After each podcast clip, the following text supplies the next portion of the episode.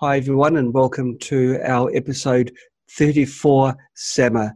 SAMA is a um, webinar where we invite an expert to talk about their area of expertise. And this week we're lucky to have Morry Zelcovitch here with us. Um, Morry is the creator of the Morry method, um, which is um, a method by which uh, sound is used to um, to cause true physical effects. Uh, Morry first noticed the effects that sounds and tones had on his own mental state well over 20 years ago, and this led to a decades-long journey deep into the study of brainwave entrainment. Not satisfied with the minor results he experienced, Morry sought out the world's foremost brainwave entrainment expert and after extensive training and study, became one of the few certified brainwave entrainment engineers in the world. And from that impressive starting point, and with ongoing study and research, Morry has developed proprietary technology and techniques which he has named the Morry Method.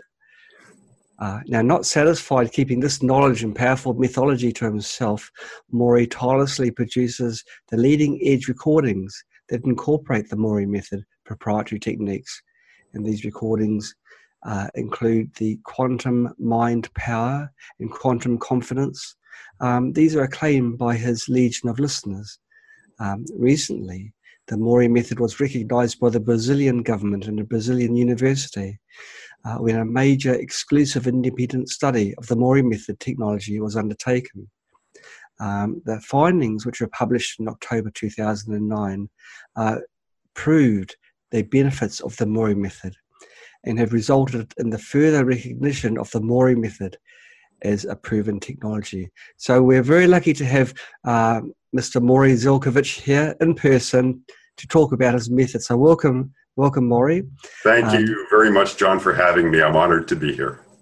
Now, the, the very first question I want to slip one in before anyone else has a chance is please tell us more about this entrainment and this Morry method. Okay. Well, basically, the first 40, 45 years of my life, I spent hearing thousands of voices in my head. I spent it in severe depression, dark depression. I actually woke up every single morning, looked out my window with my fingers crossed, hoping that I would see nuclear mushroom clouds. Gosh. So I wasn't afraid to see them. I wanted to see them. I actually tried to kill myself a bunch of times too. Now, obviously, well, you know what? I'm grateful for it all. Because without all of this happening to me, I wouldn't have learned what I learned. I wouldn't have gotten the understanding that I have. And I wouldn't have been motivated to create what is known as the Morry method today. Now, you know, I want to explain because Morry method's been said like 8,000 times already. When I was developing this, I was asked, you know, what I call what I do. And I said, well, you know, I have a working name, but I wouldn't want to use this publicly. And I was asked what it was. I said the Morry method. And they said, that's great, that's great, because, you know, puts a person into it and everything else. And I got screwed into make into having to accept it because I really didn't want to because it's not about me. What I do actually takes advantage of natural processes in the brain that help you to help yourself you don't thank a hammer when you use it to build a deck in your backyard, right? You don't thank a paintbrush and you don't thank the paint. You thank the person who used these tools to create what was created. And that's what I've done. I've just created tools which are completely useless unless you use them properly. And then if you use them right. properly, that's when the benefit happens. And that's why it's all you and not me. So what happens is with brainwave entrainment, it's actually pretty simple. Uh, since the dawn of man, you know, when cave people were smashing sticks on rocks, tones and sound has had an influence on people's lives. You know, uh, essentially, there's a quality of the brain called the frequency following response. And what that is, is if you ever found yourself listening to music and you'd be clapping your hand to it or tapping your foot or bobbing your head, that's entrainment okay? There's a beat and you're on an unconscious level following the beat. You're going yeah getting into this right? It's the same thing with your brain. Your brain is made up of billions of neurons which are little itty bitty cells. And these cells through audio stimulation can be made to pulse because your brain cells are always pulsing, always. And there's electric current that they're emitting all the time. And depending on how many times they emit this current a second, that dictates what kind of chemistry they're releasing different neurotransmitters, endorphins, hormones, and the like. So, what happens is through the frequency following response, you're listening to like bump, bump, bump, bump, bump, bump. So, it's basically a signal, nothing, signal, nothing, signal, nothing. And depending on how many times a second that goes, after about six minutes, the average person's brain starts to what's called entrain or follow. So, through the frequency following response, the neurons start to do a monkey see, monkey do. They start pulsing at the same rate. And in that way, I can help you to control what kind of chemistry you're releasing. That's important for a very important reason. Coming from all this depression, I was able to reverse engineer a whole bunch of information because I certainly knew how to program myself for evil, so to speak, and for anxiety, and for anger, and for depression. But if I could create a system that would essentially do the same thing but create something positive instead, that was the trick. So what I did was I realized that I had all these negative thoughts, and all I did was think negative all the time. And that negative thinking actually created brainwave activity. And that brainwave activity created interestingly enough that brainwave activity created chemistry. And it's the chemistry that made me feel the way i felt. If you're happy if you're interested if you're bored if you're anything out there now it's because you've decided to be that way. And that decision creates thoughts which create chemistry which creates how you feel so i'm super depressed i'm reading all these books and i can't get anywhere all these brilliant minds, and they are brilliant minds, but I can't get it through my head. The negativity is so strong that I'm still producing all this negative chemistry.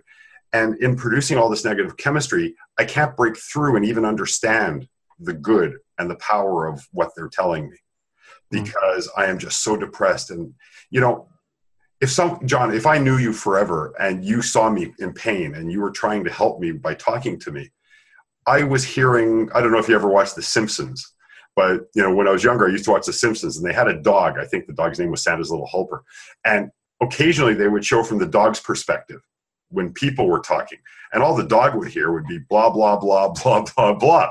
That's all I heard, because you know you don't understand. How can you understand what it's like to wake up every morning and want nuclear war? You're so depressed that it's not even enough for you not to be here. You don't want the whole world here. Now, hmm. I was never going to do anything to the world, but that was, you know, I just wanted everything gone. So when I realized, though, that that chemistry, you know, I couldn't change my thoughts for the life mm. of me. Mm. But when I realized that the thoughts create chemistry, okay, so it's thoughts, chemistry, more thoughts, more chemistry, more thoughts. It's the cycle of depression over and over and over again. I couldn't change the thoughts. And I thought, what if I could change the chemistry? I tried changing the thoughts, it didn't work. But if I mm-hmm. change the chemistry and my theory is right, then that means that my thoughts would naturally change. That's when I discovered all about brainwave entrainment. And I was looking around and looking around and looking around. And pretty much every product out there is not based on science, it's just based on vagaries or vagaries. Sorry, there's no such word as vagaries. what is it? There is now. There is now. I just coined a new phrase. well, I coined brainwave entrainment engineer, so I might as well coin that too. So because of that, I realized if I could change my frequencies in my brain, that would kind of interrupt the negative thinking. And it mm. actually worked. Now it didn't immediately do it the first time and I was better. But over, you know, being severely depressed, it took a long time. But I could notice right away, for instance, I'd have millions of voices in my head all the time, kind of like a din of conversation you would hear at uh, a concert in the intermission when thousands and thousands of people are talking all the time. Mm-hmm. And I would listen to the recording I made the first time, and the whole time that it was playing, I heard no voices. And even for a few minutes after I heard no voices, I was actually scared, you know, because it was such an unusual feeling and sensation. You're wondering where, where everyone's gone. yeah, it, it's you know it's hell, but it's the hell I knew, right? Mm-hmm. And as I listened more and developed the you know the methodology and the technique more, I was getting better and better and better results. So, because of the frequency following response, I was able to interrupt the brainwave activity that I created with my negative thinking enough that I could subtly change it. So now when you're talking to me, instead of hearing blah, blah, blah, blah, blah, I'm hearing blah, you know, Morry, if you tried this, you might feel better, blah, blah, right? I still heard the blahs a little bit, but mostly I was hearing what you were saying. And I was open mm-hmm. enough to actually try some of this stuff to see if it could mm-hmm. So, you know, unfortunately, what was out there, what didn't help me. But it didn't help me physiologically or psychology or psychologically. But what it did do was it taught me lots of things that allowed me to create my own methodology, which did help me. And then as I changed, people I knew were blown away. Like I was a totally different person and they wanted to know what I was doing. You know, I was drinking excessively. I was a sex addict. I uh, I smoked tons of pot. Like literally, when I say tons, I'm not exaggerating. I literally smoked tons of pot. Mm. Um, did you know? Did everything wrong. Mm. But suddenly I was this different person. Well, not suddenly, but they could see I was changing. And especially after six months, a year, it was massive changes. Mm. And they asked me, so I gave my friends some of the recordings that I was playing with. And they got back to me, you know, and said, Oh, these things are amazing. And of course, I thought nothing because they're my friends. What are they going to say? You're going to say crap. well, friends normally do, don't they? Or maybe that maybe friends are different in Canada. Well, I think, I think they like the change in me, so they ended up going for these are great. But what really convinced me they were great was when I. It's not they were great; it's the people using them are great, and it helps them to bring out their own greatness. Mm. But when they gave them to some friends, and then these people I don't know got back to me and ask me, why do I feel better? What's going on? you know, well, how did you get these recordings? And they would tell me, so and so gave it to me, and so and so gave it to me. Then I started realizing that this isn't just me. This is a universal effect that, you know, everyone has a brain, everyone has brain chemistry. And even though we're brought up differently, we have different, you know, societies and different cultures and different belief systems, that doesn't, you know, it doesn't change the chemistry and the effect that chemistry has. It's how we interpret things is different but the physiological effects aren't different. As long as you have a brain that's more or less functional, this should be able, this kind of technology can help you to change the way you're thinking. A lot of people are depressed all the time. They don't understand that it's not natural to be depressed. It's not normal to be depressed. When you're depressed, when you're angry, when you're anxious, when you're jealous, when you're in pain, all these things are things to be grateful for. But our society teaches us to hate them and avoid them you feel pain because pain tells you there's something amiss and it's supposed to bring your attention somewhere so you can do something about it. Mm-hmm. That's what it's there for. You should be grateful for these things. So, in a rather long winded way, that's how I got involved in all of this. It's quite amazing. Now, um, what I've found with some people that have um, truly advanced themselves by leaps and bounds, they're quite often the people that start off way on the back foot. They they start off with some sort of some problem, mm-hmm. and they and the the, the uh, pattern seems to be they recognise the problem and they realise they've got to really um, address it themselves to have any improvements. Uh, other methods haven't worked, and it's seemingly a hopeless sort of case. And and with you, Felix, I mean, the picture you're painting is pretty bleak. When you're hearing these voices in your head, and you're, you know, what's what's the point of life? Really, is sort of what's coming oh, forward. I didn't even tell you half of it. Really, I left out a lot of it. But yeah, you know, when we were talking even before this um, this uh, SEMA, we just had a mm-hmm. quick talk, and he struck me as a very positive person. So it really comes as quite a surprise. Even even uh, even Canadian winters don't get you down. So the change of season is lovely. It's you know what when we I used to live in a condo and I moved into a house and I was telling my wife, you know, if you think I'm going to be shoveling the driveway, you're crazy.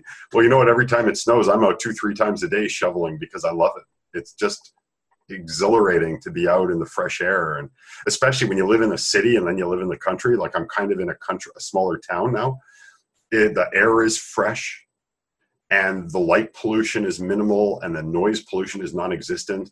And when I go out of my house, I don't smell tobacco do you know what it's like to walk out into the air and all you smell is smoke and fumes I, of um, fuel and things? Oh, it's no so depressing. you know? I think I think that most people that are watching this um, SEMA will know the answer to that question because most cities, most most homes, really, and even you know in suburbs, um, do get pollution, get the smoke, for, even from fireplaces in the winter if they're in a, in a, in a cold country. Mm-hmm. Um, and, and certainly people smoking, not everyone's considerate, so they light up their cigarette in a, in a public place.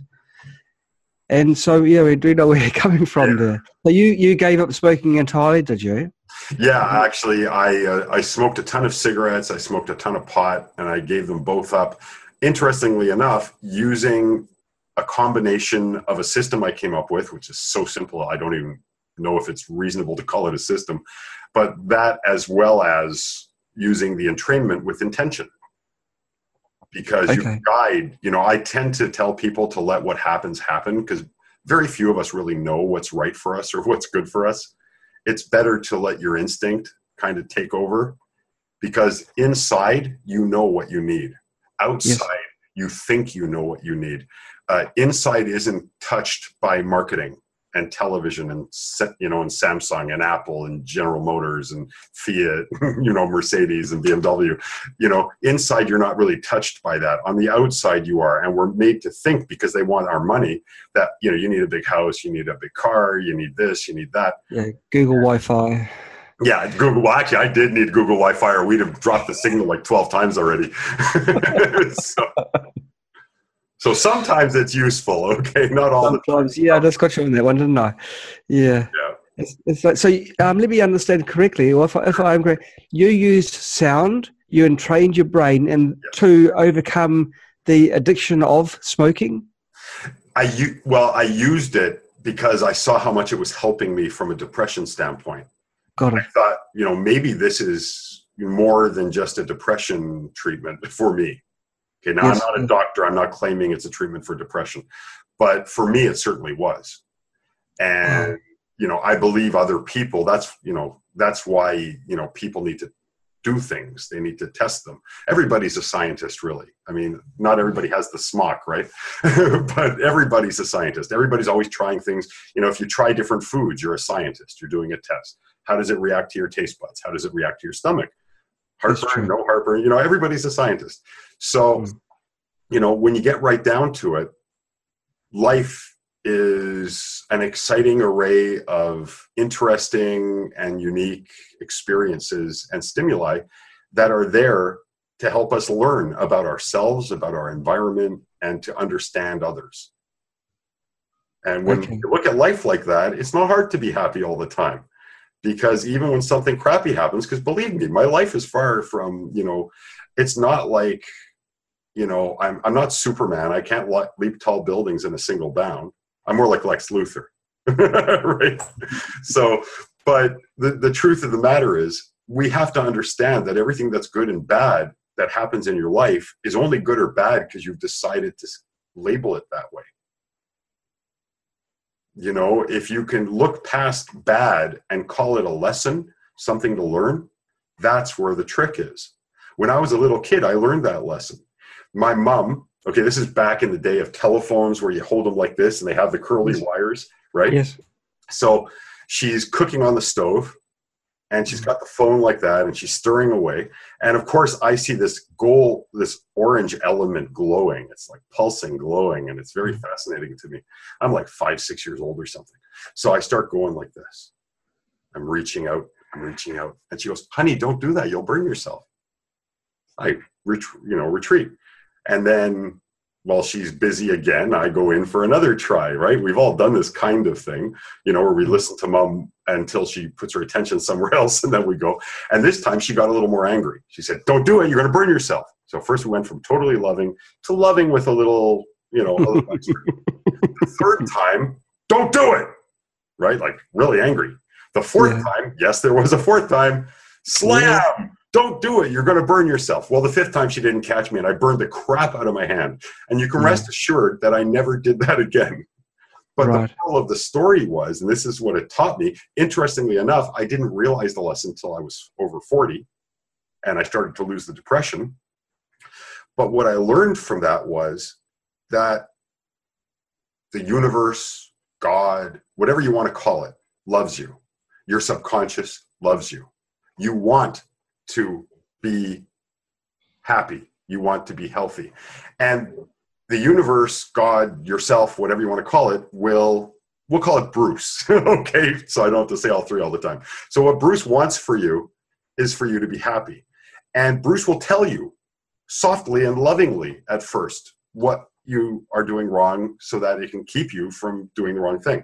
But if you don't listen to Bruce, Bruce is going to get louder and louder and louder. And if you still don't listen to Bruce, he's going to beat you up a little bit to try to get your attention. Mm.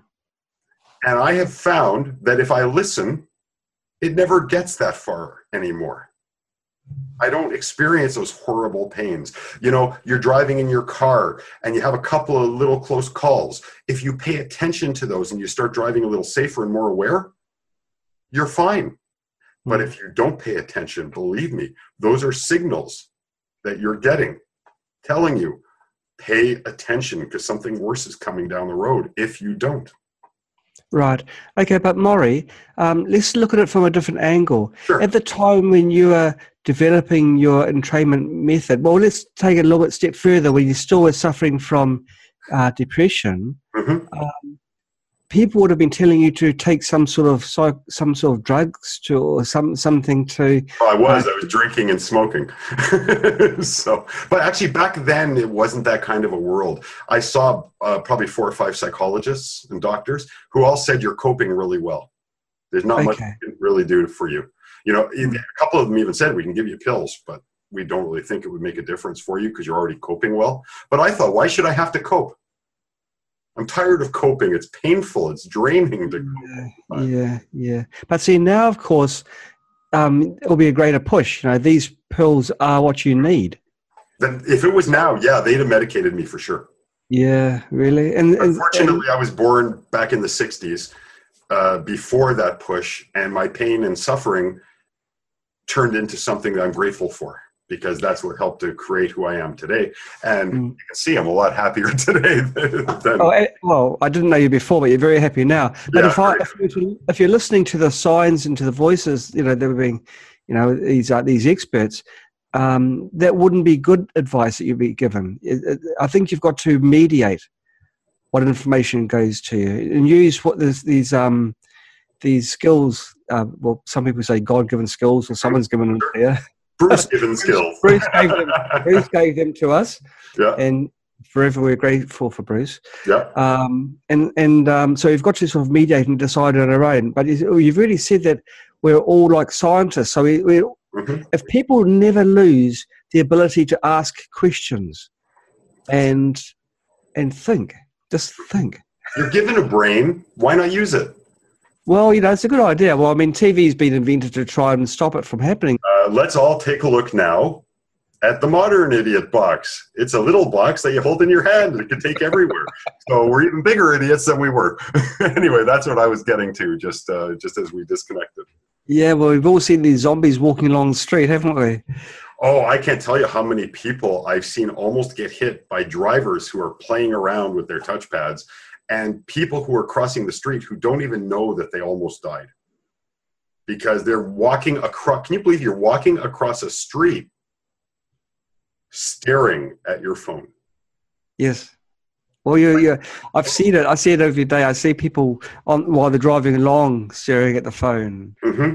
uh, yeah I, I know very well uh, so this is quite um, quite shocking Okay, so gosh, I've got my train of thought gone there in the excitement. Um, let's see.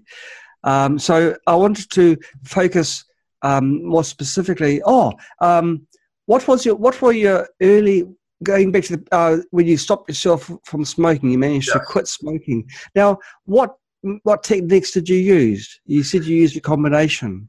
Yeah, actually, well, I used the entrainment with yes. uh, with a specific intention. So I would okay. lie down, put on my you know headphones, hit play, and just as it was you know ramping up to get louder and louder, I would have the intention that I am smoke free and that I don't get any pleasure from smoking, and then I would just have no thoughts at all. Whatever comes into my head comes into my head.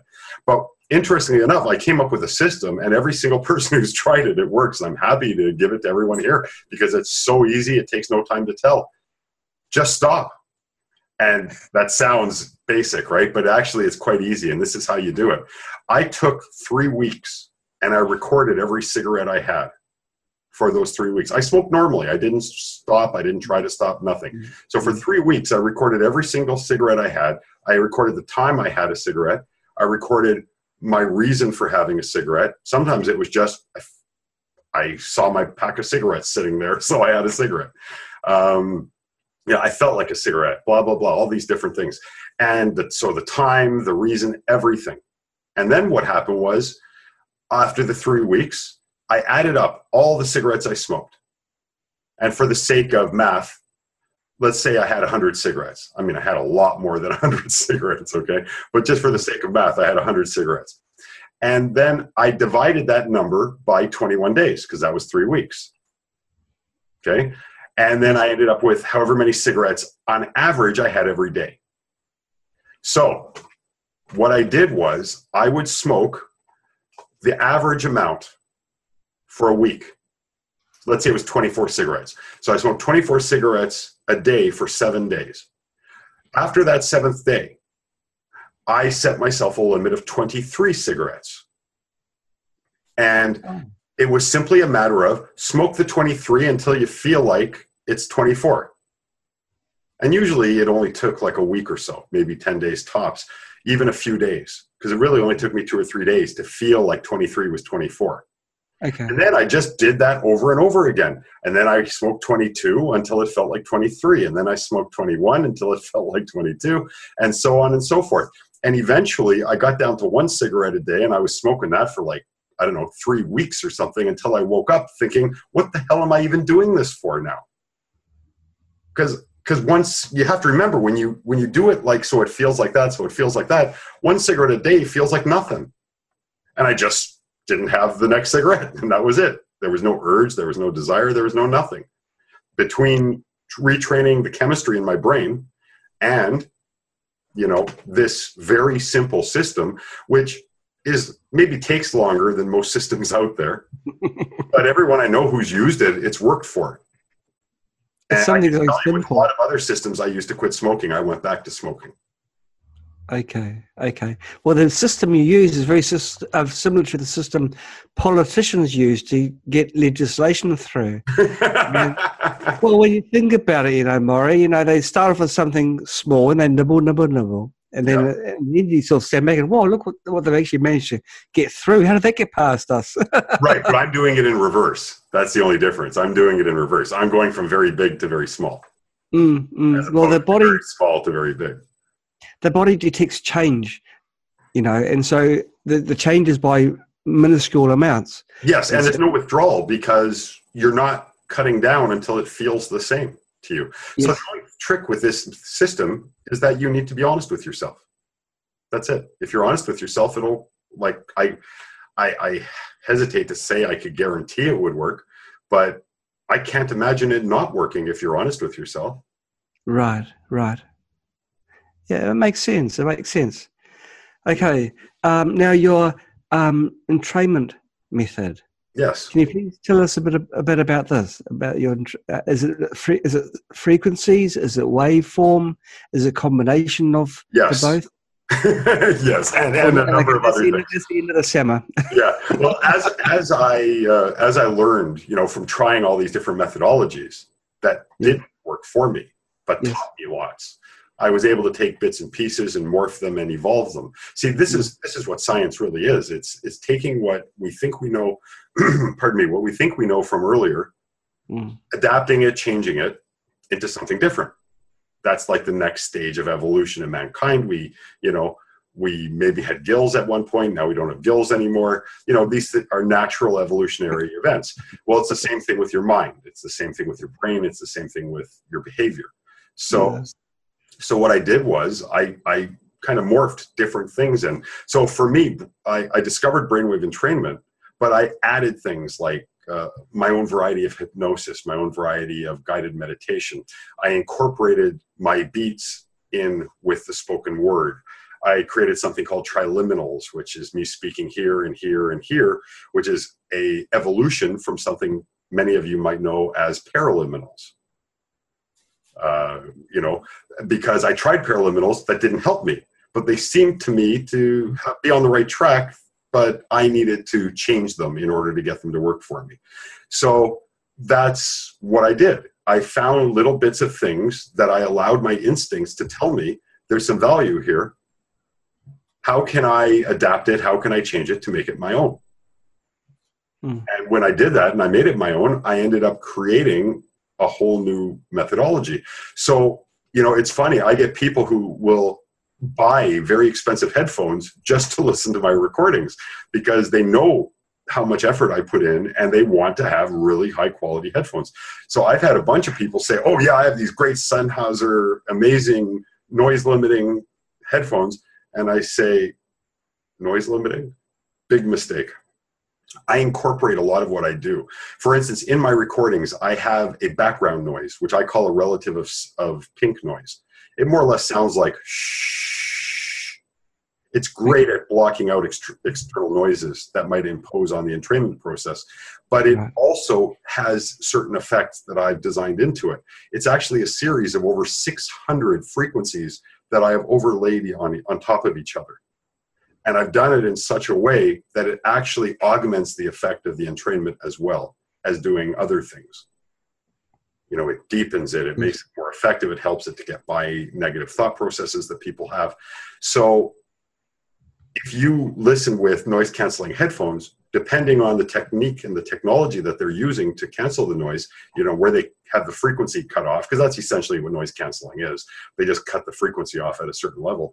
You're going to delete between 40 and 60% of my work when you're listening. Uh, the right. of it is the bup, bup, bup, bup, bup. But there's a lot of stuff that happens under, you know, underneath that you don't notice consciously that happens on a subconscious level and it happens on a physiological level.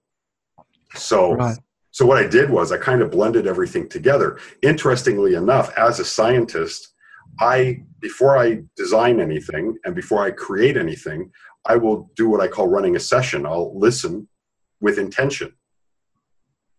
So my intention is to make the best possible recording to help the most possible people if they use it properly. And I will go into it in a deep meditative state so that I can take in all the intention, all the energy. You know, I created something called brain prints, which is essentially my triliminals that I just explained to you here, here, and here. But they have the entrainment tones as well. But it's the first time brainwave entrainment has been able to successfully entrain someone on a subliminal level.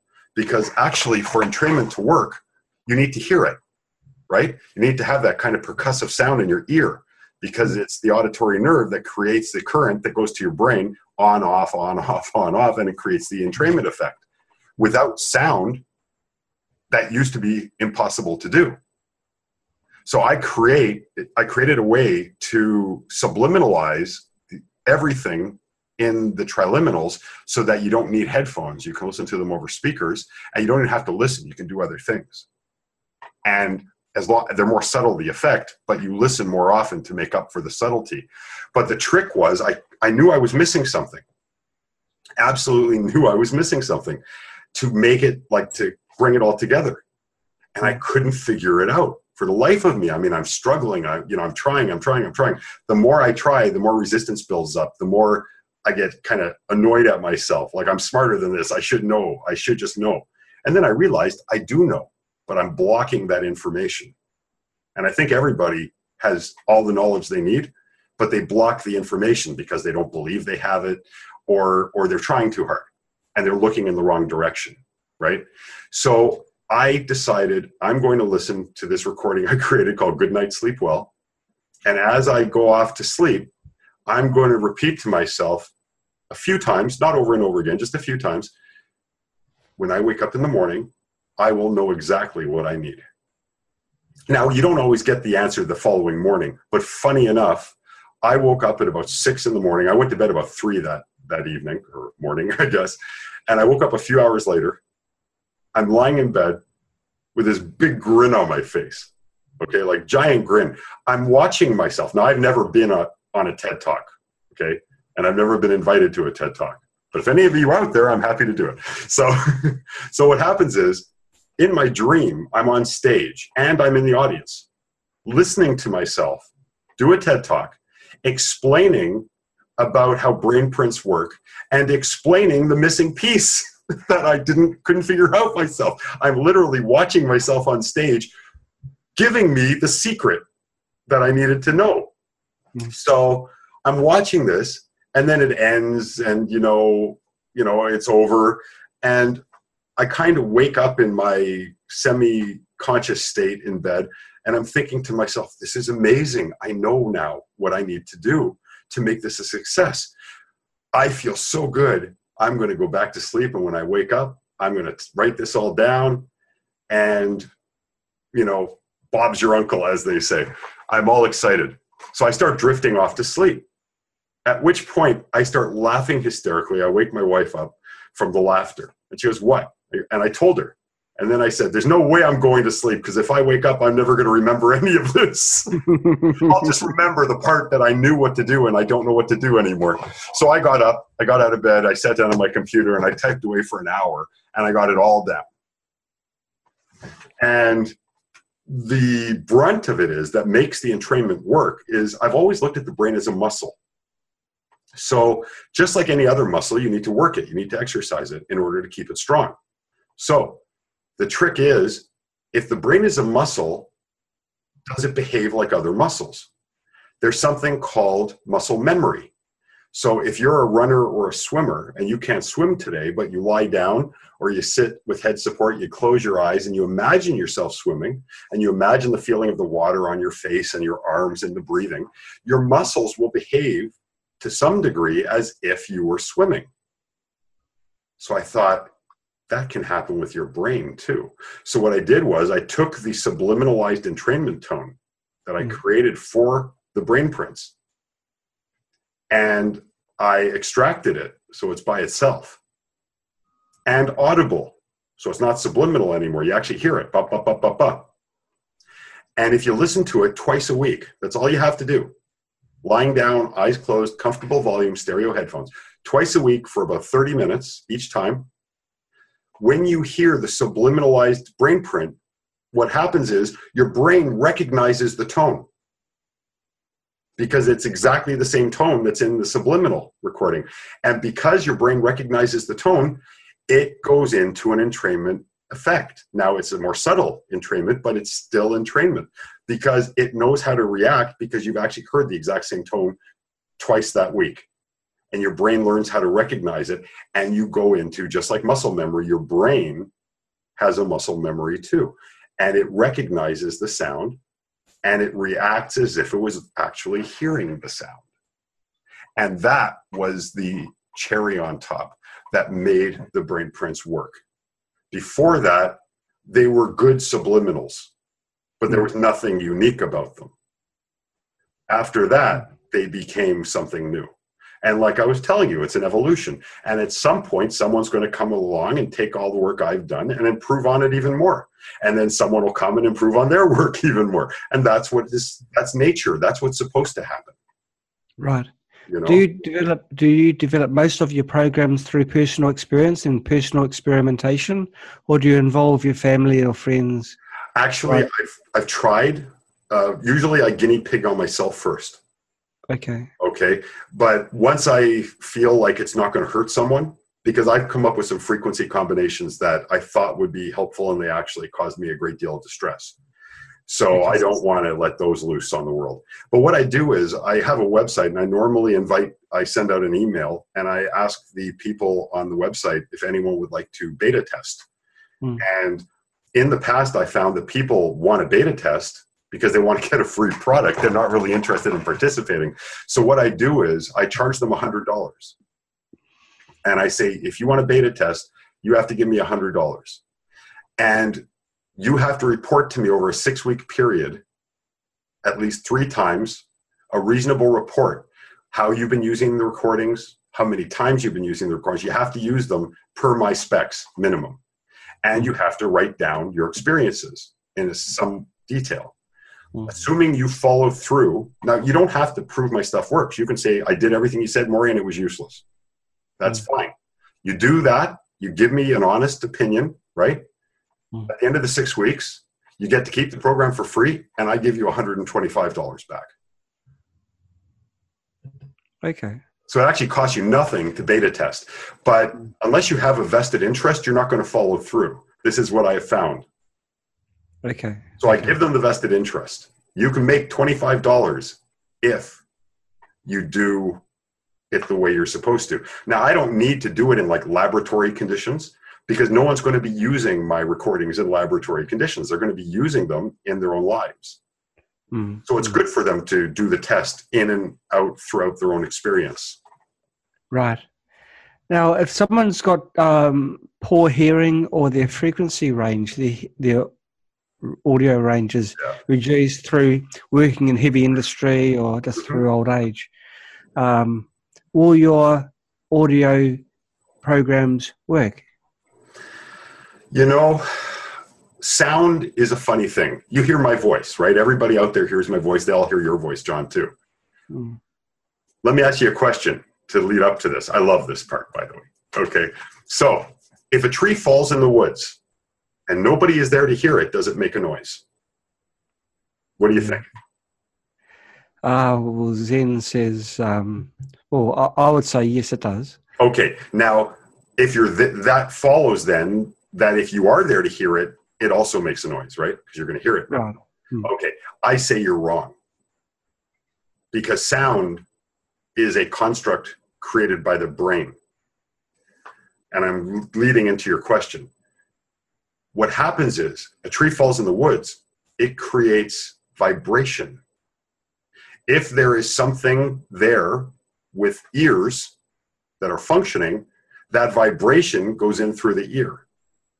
That vibration then gets interpreted by a part of the brain and translated into what you and I call sound. That didn't make any sound at all. It created vibration. Your hmm. speakers, if you're listening with headphones, your headphones are creating vibratory patterns that are being interpreted by your brain as sound. Mm. Sound doesn't actually exist. There's no such thing as sound. That being said, someone I actually have customers who are totally deaf who claim to get results, and that backs me up. All you need is connective tissue. Entrainment happens from vibration, not from sound. Sound is what you perceive because your brain is translating the vibration. Right. Sound is not necessary. As long as you have connected tissue so that the pulse and the vibration can make its way to the brain, to the auditory nerve, which then sends it off to the, you know, off to the um, to the brain. Then from vibration alone, you should be able to entrain because it's the vibration that causes the entrainment. A lot of people, uh, you know, hear the same sound when they're using little earbuds, right? As they do with over the ear headphones. But over the ear headphones have a much larger membrane vibrating. So you're Right. actually getting a more powerful entrainment effect, even at the same volume, even if your brain tells you it sounds the same. It isn't the same because the sound is inconsequential. It doesn't matter if you hear sound. What matters is the vibration. That That's- percussion. Yeah, it's the vibration that makes the difference. It has nothing to do with sound. And like I said, sound actually doesn't exist. There's no such thing as sound. Sound is simply a, you know, a mechanical manifestation of our brain. Okay. Have you ever considered developing headphones which have no diaphragm, but they merely have a piezo crystal, which, That which would be an amazing idea. Because it's straight onto your skull. Okay, so you, it's You know what? um, I have uh, conductive headphones, yes, bone conduction headphones. I like your crystal idea better, though. If you want to work on something like that, let's talk about that later. But uh, but I've tried it with the bone conduction headphones. yes, and I get just as well. The only difference in the entrainment is that because there's nothing covering the ear, you're missing out on the effects from the shh that I created, and you're also allowing in much more extraneous noise. So I would say the effect is good, but not as good as headphones. If you could have the bone conduction built into headphones that also cover your ears, now you have a winning combination.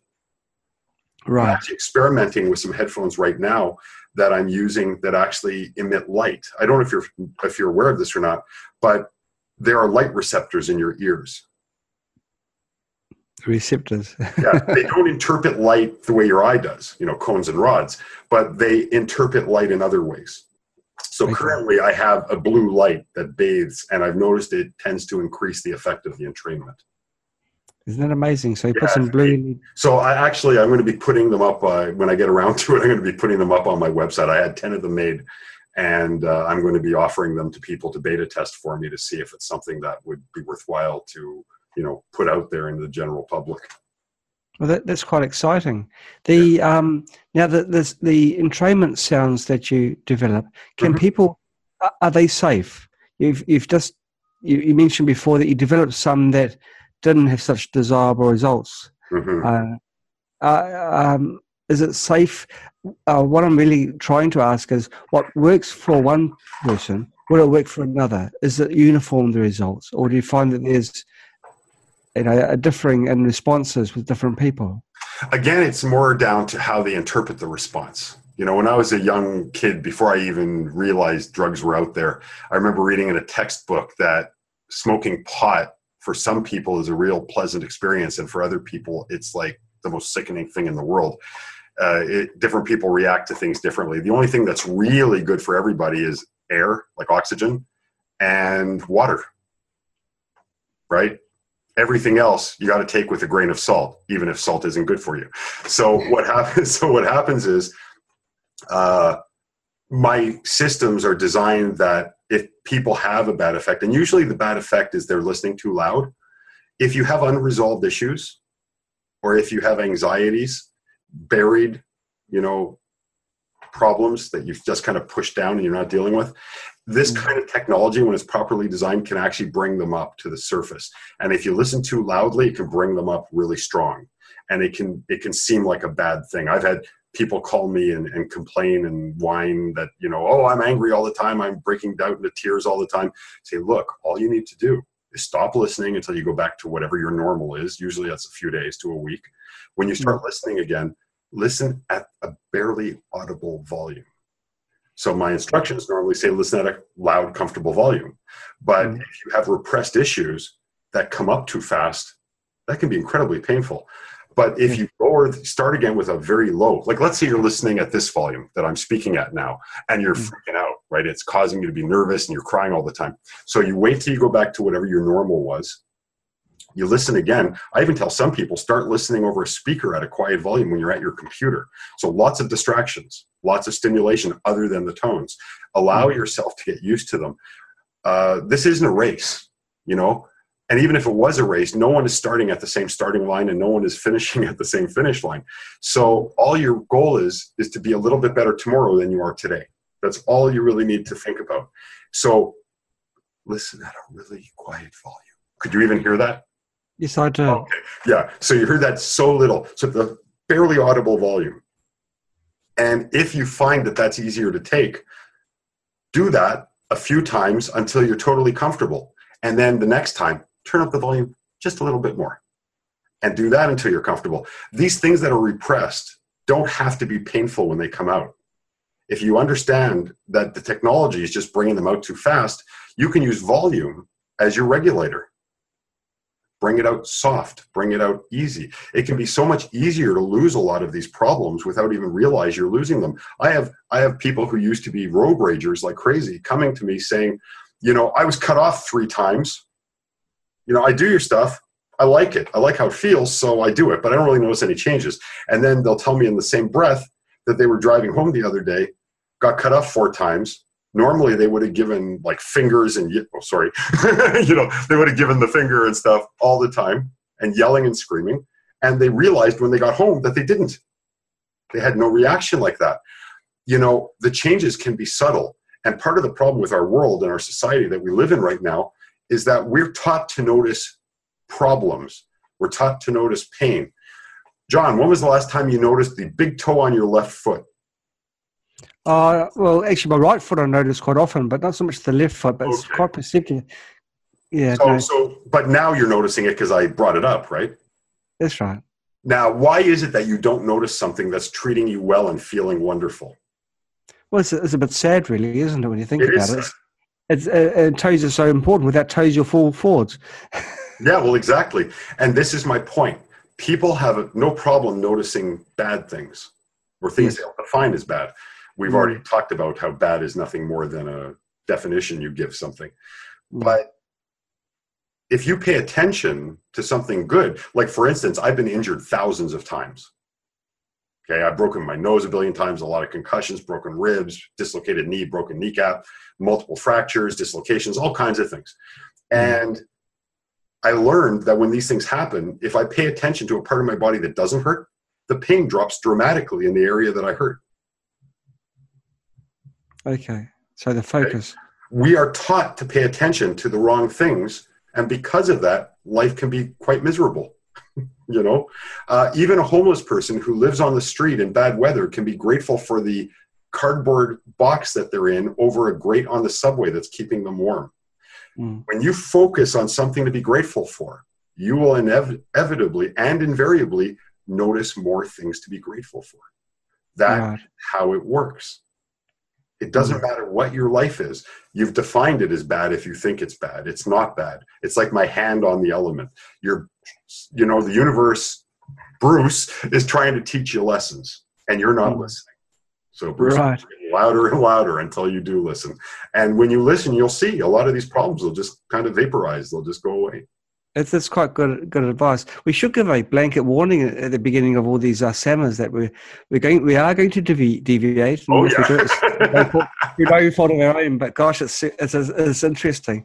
Um, I wanted to ask you, um, your programs can they be safely used whilst sleeping, and um, if so, can they be used for increasing one's ability to learn, which is a you know. Okay, good question. An impediment that uh, many of us. well, know, you notice that children tend to learn easier than adults. Absolutely. Now, there's a clue there. The clue is what is different about children and adults? Well, the biggest difference from a brain function standpoint is children tend to exist in a state that most people know as theta. Okay, I'm sure you've heard of the theta brainwave state, alpha, oh. beta, theta, gamma. So they tend to exist in theta. Now, years ago, it was theorized, and a lot of new research, modern research, is showing this to be true now, that theta produces a hormone called LTP. Now, LTP stands for long term potentiation. What that means is that children produce this hormone, LTP. Right. When something goes in, it stays in. Adults don't really produce a lot of LTP. Because of that, it goes in one ear and out the other. Isn't that what we say our children do? That's exactly it, but it isn't. The information is there. It's just a matter of accessing it, right? right. When you know the information is there, you know, I live my life by the credo that everything is possible. There's an answer for everything. And because of that, because of the fact that I like to think that everything is possible, mm. then I always come up with something. Always. Mm you know this example of how i solved the issue of how to make subliminal entrainment work mm. Right i had no idea but i knew i would come up with it so i kept yeah. trying different things until i could come up with it yeah. so you know now getting back to your actual question uh, is it you know can it be dangerous no it can't be dangerous again if you listen too loudly you can hurt your hearing of course mm-hmm. but the only negative thing is going to be the bringing up too quickly of repressed issues. And that, of course, is dealt with by taking some time off and then listening at a very reduced volume. Okay. And can these programs be used to help assimilate new information? If you're learning a new skill, Intention. can you listen? Yeah, it's your brain. Your brain can do all of these things. You have to understand that what I do is not a magic pill. It's simply guiding the brain naturally because the brain pulses anyway, right? Your neurons are all pulsing all the time. Right now, we might be in a primarily beta state. Right.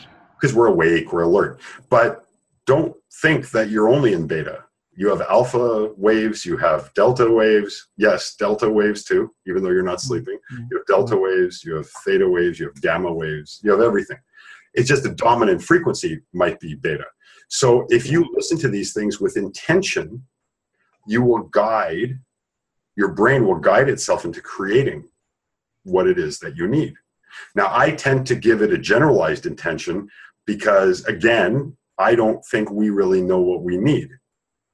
So instead of trying to say, you know, I have friends, a couple of them who are wealthy. And when they were kids, they said, you know what, when I have a million dollars, I'm going to be happy. Mm. Well, they got a million dollars and they weren't happy.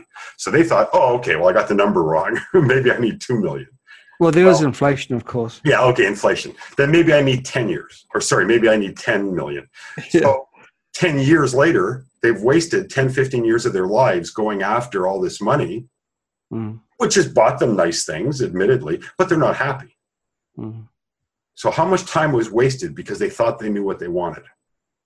That's a long time. Humans live 80, 100 years, you know, these days, right? 110. We might make it to 150 in our, you know, category. But yeah, that's still a time. Why waste 20, 30, 40, 50 years going after something that you think you want when you don't really want it?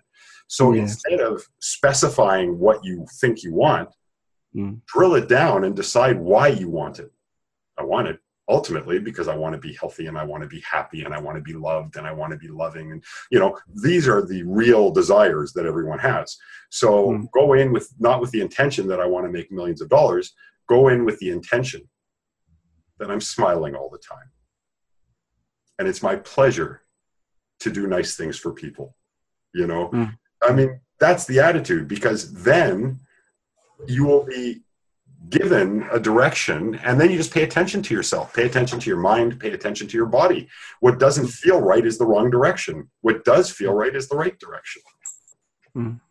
and it gives an amazing um, satisfaction actually giving you know? When mm-hmm. you when you give a present you don't just give a present and walk away. You hang around. You want to see the expression on the right. face. You want to open it in front of you. That's right.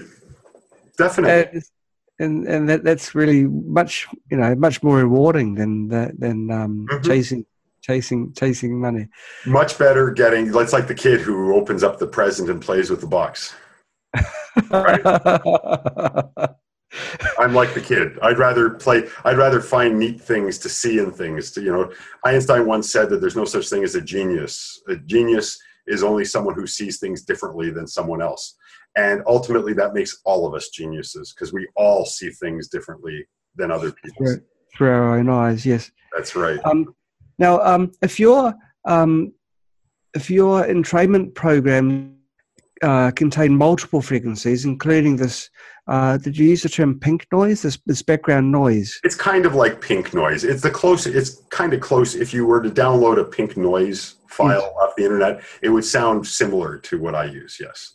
Um, wouldn't that be counter to creating a coherent response, a frequency response? Actually, it creates a stronger response because How everything so? is tuned and harmonically related. See, that's the trick. If you don't relate tones harmonically, they will fight each other. That's true. But if you relate them in, har- in harmonic balance, then they don't fight each other. They actually augment each other.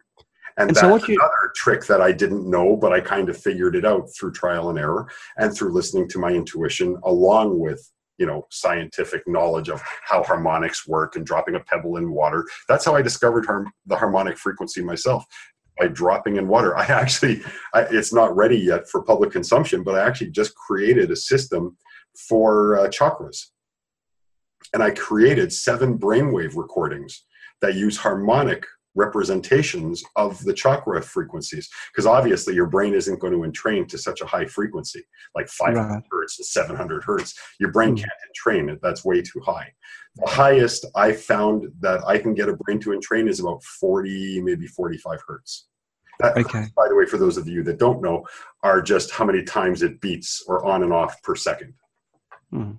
you know because the, the, see the brain can entrain to i believe higher frequencies but because I'm using auditory signals, the ear has to recover after every pulse. So often when people are listening to my recordings, they say it sounds a bit like a helicopter because that relative of pink noise sounds like shh, shh, shh, shh. And that's because the ear is recovering from the pulse and then going down again and recovering. There's a certain delay in the speed that your ear can recover and that's why using auditory signals you could you can only go as high as maybe 40 hertz after that your ear doesn't have enough time to recover which means the signal isn't pure getting to the brain you know okay. but i used a harmonic uh, scale that I worked on to be able to create a harmonic. So essentially, there's external noises that are used to help balance chakras in the different regions externally. But then you also listen to brainwave entrainment tones that through harmonics pulse through the interior of your body to give you ultimately, you know, the same frequency. Okay, so I guess it'll be more uh, more accurately called um, subharmonics then, if you're going yeah. down. Yeah, um, subharmonic, sure. And um, what what um, what are you using octaves of of of higher fundamentals, or would you be using the Fibonacci series? How how? Actually, I'm just using normal everyday tones, you know, based in the four, uh, 440 hertz. Okay. That's it. Uh, that's all that's necessary because the thing with brainwave entrainment is it's not really that complicated. It's quite simple. It is the space between the tones. You know, uh, you had mentioned earlier. Uh, I, I, think just before we uh, started this, you know, this official this official talk, uh, you had mentioned that there was a issue with not being here. I'm trying to come up with the word that you used. Okay there's there's a problem with the actual frequency itself that you can't listen to something with mp3s that's correct. You, you yeah well that's not correct actually. That's totally wrong. Because okay. it isn't actually the it's not that frequency that entrains it's the pause in between the pulses that entrains so you can have ha ha ha ha ha ba ba ba ba ba both of those can entrain just as well. As a matter of hmm. fact, in some of my earlier work, it got to be too confusing for customers and clients, so I stopped doing it. But I actually have in my first two works, the quantum mind power you mentioned and the quantum confidence, 12 different versions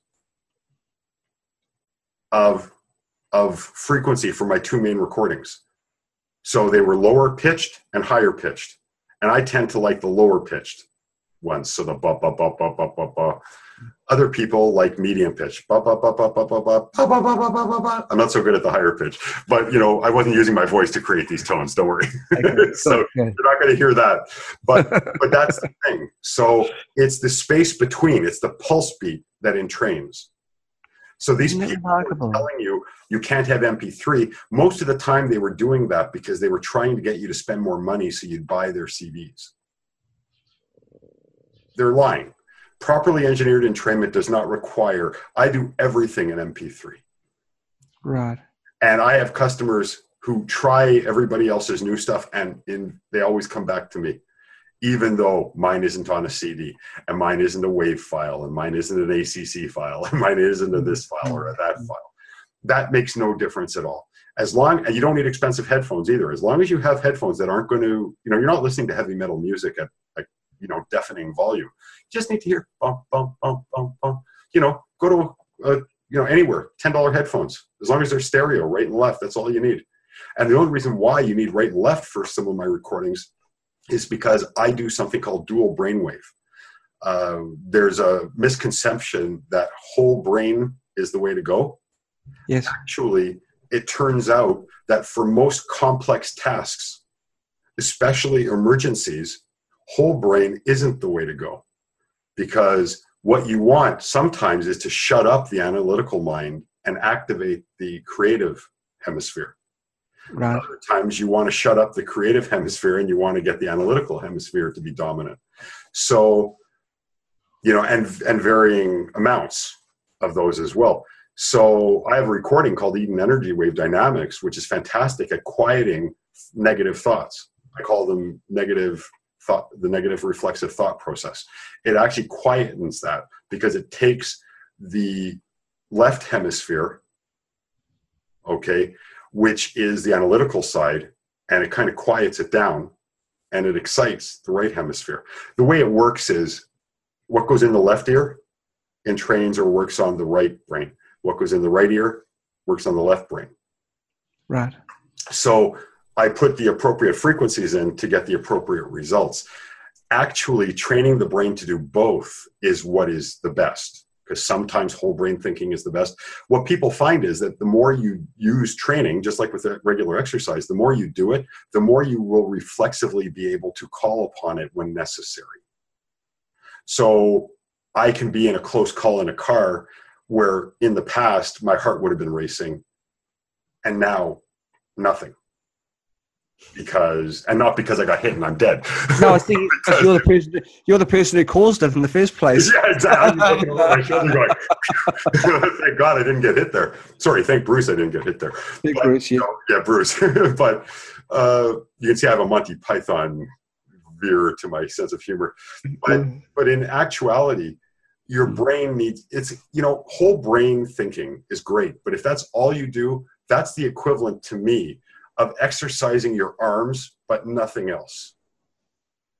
You actually can cause problems to your body if you overdevelop a part of it and you don't, you know, how is your chest and, and, and your midsection supposed to handle the powerful, the weight, and the strength in the arms and the shoulders if mm-hmm. they're not also in some kind of, you know, condition, in some kind of shape?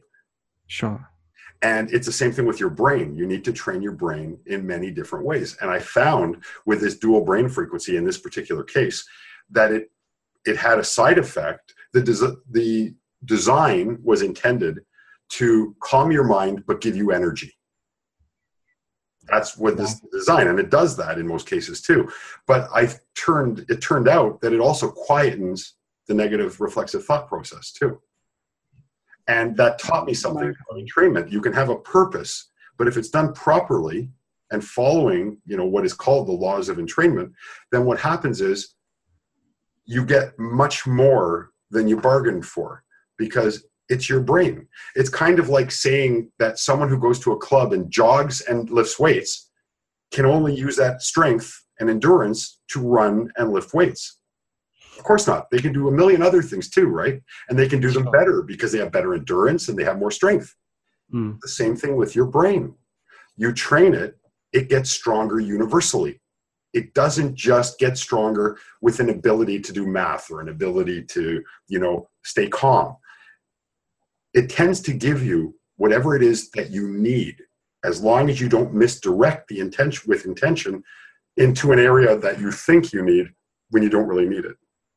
Okay, okay. If you're running an, a program overnight, do you tend to wake up exhausted because your brain's been? That's a great question. I have a recording called "Good Night, Sleep Well." Yes. Okay, and that recording is the first half of a healthy adult, an average, because I mean everybody's sleep cycle is different, but it's the first half estimation of a healthy adult sleep cycle. The first sleep cycle is always the longest. Most people will go through four to five to six to seven sleep cycles in a night depending on how long you sleep. So what happens is you go through the first half, the first sleep cycle is about 90 minutes on average. So this recording takes you from beta to alpha to theta down into delta, and then it just fades out. And the okay. idea is to train your sleep cycle because your own sleep cycle is unique. Originally, I was going to create a seven hour sleep cycle a six hour because with mp3s or you know you can do that now right? Mm-hmm. you know it's not like you got to put in five cds to get all this information. That would be a bit disruptive for sleep that's right. But then i thought what if what if my sleep cycle or my view of a perfect sleep cycle isn't good for you? Your True. brain is going to constantly try to follow the frequencies i'm giving you. So what i do is i created an average a good average for 50 minutes. And then after listening for a period of time and you keep listening, your brain, it's kind of like training wheels, right? Your mom or your dad, they follow behind you for a while and then they let go. It's the same idea here. And then your own sleep cycle takes over and you end up getting better and better sleep that way. So okay. if you're going to listen overnight, the only thing you can listen to would be, say, the brain prints. I wouldn't listen to something that you audibly hear a signal. Like I have a recording called Neural Synergy, which is very good for learning because it releases the ATP that we were talking about before because it's in okay. the theta level. Hmm. But your sleep cycle goes like this. That's, you know, delta, alpha. And in the later stages, you don't even go into delta anymore, right? So if you're hearing, say, neural synergy repeated over and over and over all night long, it's a theta frequency all night long. It could actually disrupt your sleep. Yes because your brain might be trying to entrain to this seven hertz frequency all the time when it shouldn't be doing that. That's why I start people. If you want to listen to it like neural synergy as you go to sleep, that's fine. Mm. Okay, but you have to let your sleep cycle maintain a natural sleep cycle. Uh, sleep cycle is so important. It helps your body heal. It helps your mind heal. It helps you to process information and data that you've taken in and been stimulated with all day long. It's mm. imperative that you get a good night's sleep. People don't understand how important that is. Well, with experiments with uh, sleep deprivation, and it's been um, it's um, caused more than just injury to people. Oh yeah, horrible things. Mm. I actually, uh, through my depression, I developed very poor sleep uh, sleep habits. Uh, yes. All hours, getting poor sleep. Uh, earlier this year, actually, I paid a price for that. You know, because you damage your body after decades and decades of doing terrible things to it. Mm. And I was, I literally was sitting here in my office. I got up, I went out into the hall, I took three steps, and I, every move I made was excruciatingly painful. I ended up going uh, without being able to sleep more than three or four minutes in a row for about two months, going back and forth to doctors who gave me stuff that didn't help, that didn't help, that didn't help. I mm. couldn't, like, if I moved my arm this much, can you even tell motion there? Yes. It was excruciatingly painful. Gosh. I couldn't sleep, nothing. I ended up going to a rheumatologist who thought I had rheumatoid arthritis. Hmm.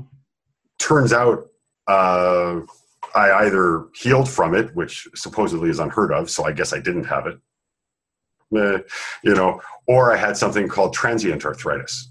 But in either case, it happened because I weakened my system so much. Okay you know? So if those of you are out there who think you're superhuman and it doesn't bother you that you only get a few hours sleep or you're up till four in the morning every day don't kid yourself. You're setting yourself up for something down the road. And there's always time to change. My sleeping habits are a lot better now you know?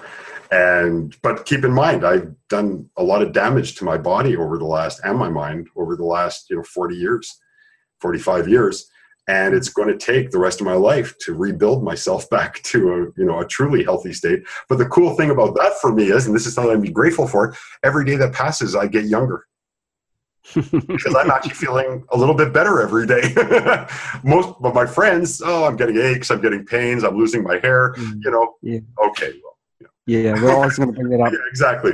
But but the truth is, for me, I'm feeling like you know i mean there's certain things that have happened. I've had injuries and, and things like that that cause me a great deal of pain. But mm. other parts of my body that used to be in pain all the time are actually mm. getting better as i get older. And there's no reason why that can't happen to anybody actually if you have the right attitude. If you stop accepting these so-called truths. As we get older we lose our hearing. As we get older we lose this. As we get older we lose that. Stop believing all this garbage Mm. Just take care of yourself and you'll be amazed. Mm. You know? Sorry, I'll get off my soapbox now. well, it's, it's it's good advice. You know, um, we've deviated far and wide on, on the subject, but, it's all been healthy stuff now. We've been listening to uh, Morry Zelcovitch. He's an expert on uh, frequency entrainment, sound entrainment, and, and pretty much um, well, many other things as well, isn't it? Sleep patterns, and um, another thing which um, you've really taught us is uh, self-discipline, where you, um, you really you everyone is a scientist. They have got the ability to think and to learn mm-hmm. and to uh, make decisions. And so, if everyone learns how to use those skills to the right, well, you know, and, Sorry, you're, you're 100% right. People just need to not like, look, I'm talking, I've got this deep voice. A lot of people used to say, Morry, you have this authoritative news voice, so people listen to you when you talk. Everything I have said is my opinion, okay? Mm, mm. If any of it has resonated with you, John, or with anybody out there, mm. it's your responsibility to take it inside, interpret it within your own frame of reference, within your own belief system Right. And then if you choose to act on any of it, act on that. Act on the interpretation. Act on your interpretation, your evolution. Okay? Because a lot of people make the mistake of following what a so-called expert says verbatim. And then it mm. doesn't work. That's right. And they feel like they're not worthy or they did something wrong. That's why it didn't work because you're not me. Okay? You have to come up with your own way. But people like myself and John and others, we're out here to, you know, spew and whatever inspires you, take it in, make it your own, and then decide to act on it or not. Because only then will it work for you. You know, and, and for some of you out there who've been trying and trying and trying and failing and failing and failing, you haven't been failing. You've been giving, you've been getting learning experiences. And once you make things your own and interpret them within your own experience, you will find a lot more success. Morry, you're stealing my thunder. hey, I'm giving you thunder. this is this is this is great. Hey, thanks, Morry, for being on board. I really enjoyed the thank session. Thank you very much. And thank you for contributing your time. Oh, thank it's you. been a total pleasure. Goodbye, everybody. Bye, everyone.